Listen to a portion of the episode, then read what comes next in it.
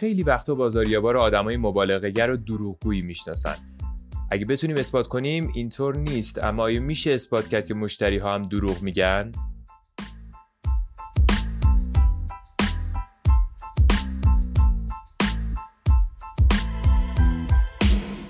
به نام خدا و با سلام علیرضا خنجری هستم و این توییتکسته که میشنوید.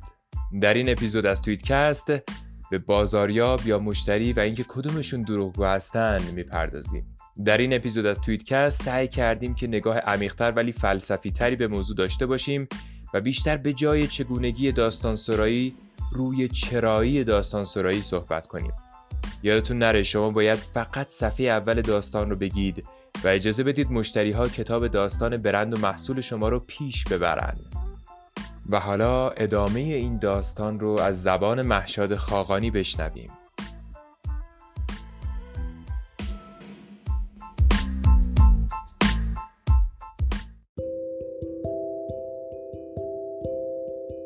خوشحالم که در پنجمین اپیزود از پادکست های سریالی بازار بی در خدمت شما هستم. ما توی این فصل تمرکز خودمون رو روی بحث و گفتگو در خصوص کتاب تمام بازاریابان داستانگو هستند اثر ست گودین گذاشتیم. در چهار اپیزود قبل در خصوص موارد ارزشمندی در این خصوص صحبت کردیم که به دلیل سریالی بودن این فصل برای درک درست این موضوع پیشنهاد می‌کنم. قبل از گوش دادن به این اپیزود قسمت های قبلی رو گوش بدید. بعضی از دوستان در خصوص اینکه ما داریم خلاصه کتاب رو انجام میدیم یا مطلبی متفاوت از خلاصه کتاب قرار میدیم ازمون پرسوال پرسیده بودن. در جواب به این سال باید بگم ما قصدمون خلاصه کتاب رو گفتن نیست. ولی پیشنهاد می‌کنم این کتاب رو تهیه و از مطالب اون استفاده کنید. ما داریم مفهوم و concept ی که ست گودین به عنوان یک نظریه پرداز در این کتاب اون پرداخته بود رو بهش مورد بحث قرار میدیم. و سعی می‌کنیم با شاخ و برگ دادن به این موضوع بتونیم نگاه درستی از این موضوع داشته باشیم و به کارگیری این محتوا تاثیر مثبتی در زندگی و کسب و کار هر هممون داشته باشیم. بر طبق گفته هامون در قسمت های قبلی تا اینجایی که با هم اومدیم متوجه شدیم بازاریاب ها دروغگو نیستن بلکه اونها داستانگوهای حرفه ای هستند اما اگه بخوایم یک نفر رو متهم به دروغگویی کنیم باید بگم مشتری ها دروغگو هستن. حرف حرف چالشیه این یعنی که می‌خوایم مشتری هایی که سالها پادشاه بازار خطابشون کردیم و می‌گفتیم کاستوم ریز کینگ رو بگیم دروغگوان. برای اینکه بتونیم مطلب رو بیشتر توضیح بدیم باید بگم بازاریاب خوب کسی که داستانی رو ارائه کنه که آدم ها تمایل به شنیدن اون و باور کردن اون دارن. حالا وقتی ما به چیزی باور و اعتقاد داریم بهش اهمیت میدیم ازش دفاع می‌کنیم بهش پروبال میدیم براش داستان درست می‌کنیم. داستان هایی که گاهن اصلا وجود ندارن و تنها ساخته ذهن ما هستن. برای ارزشتهی به اون محصول نه. برای دفاع کردن از اعتقاد و باورمون از اون خرید و از اون تصمیم به داشتن اون محصول و شرکت کردن در باشگاه مشتریان اون برند.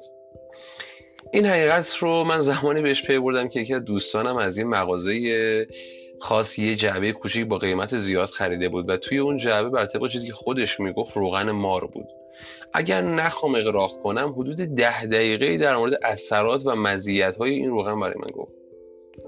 از نحوه تهیه و تولید این روغن برام صحبت کرد و می‌گفت این روغن می‌تونه سردرد رو در کسری از ثانیه مداوا کنه و این کلمات رو با اعتقاد و بدون هیچ گونه شکی بیان می‌کرد.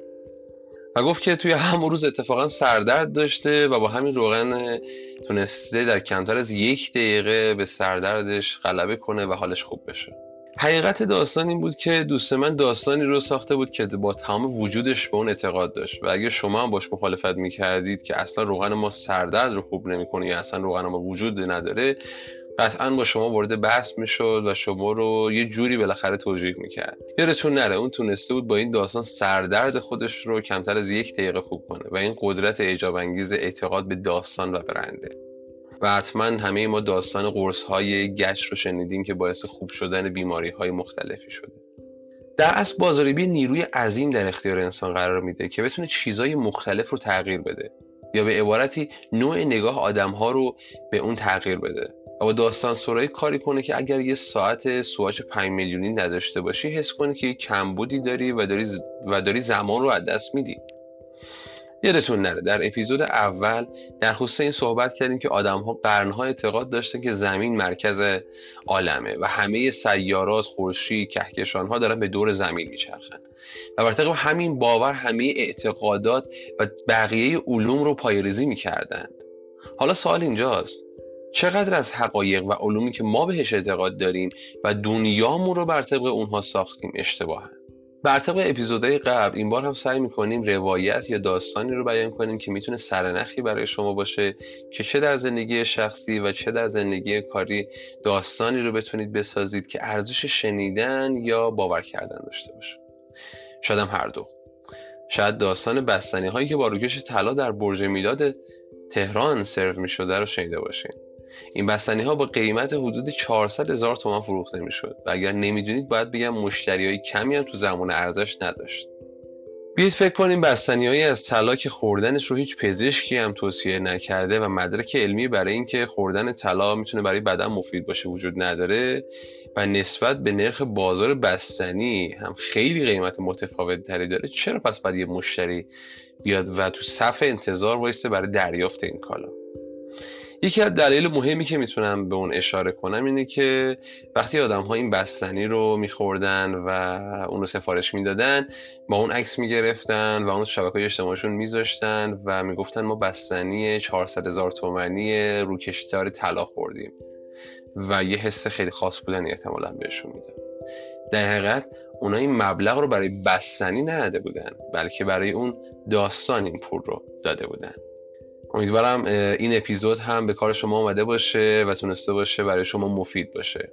بهترینا براتون خدا نگهدار. خیلی ممنونم از محشاد توی این اپیزود از تویتکست محشاد چالش رو مطرح کرد که بنیادهای بازاریابی رو می‌تونه عوض کنه. نظر شما در این باره چیه؟ ممنون میشیم اگه نظری در این باره داشتید چه مخالفت چه موافقت. پایین این اپیزود برای ما نظرتون رو بنویسید. این توییت کس بود که شنیدید و من علیرضا خنجری از حضورتون خدافزی می‌کنم. خدا نگهدار.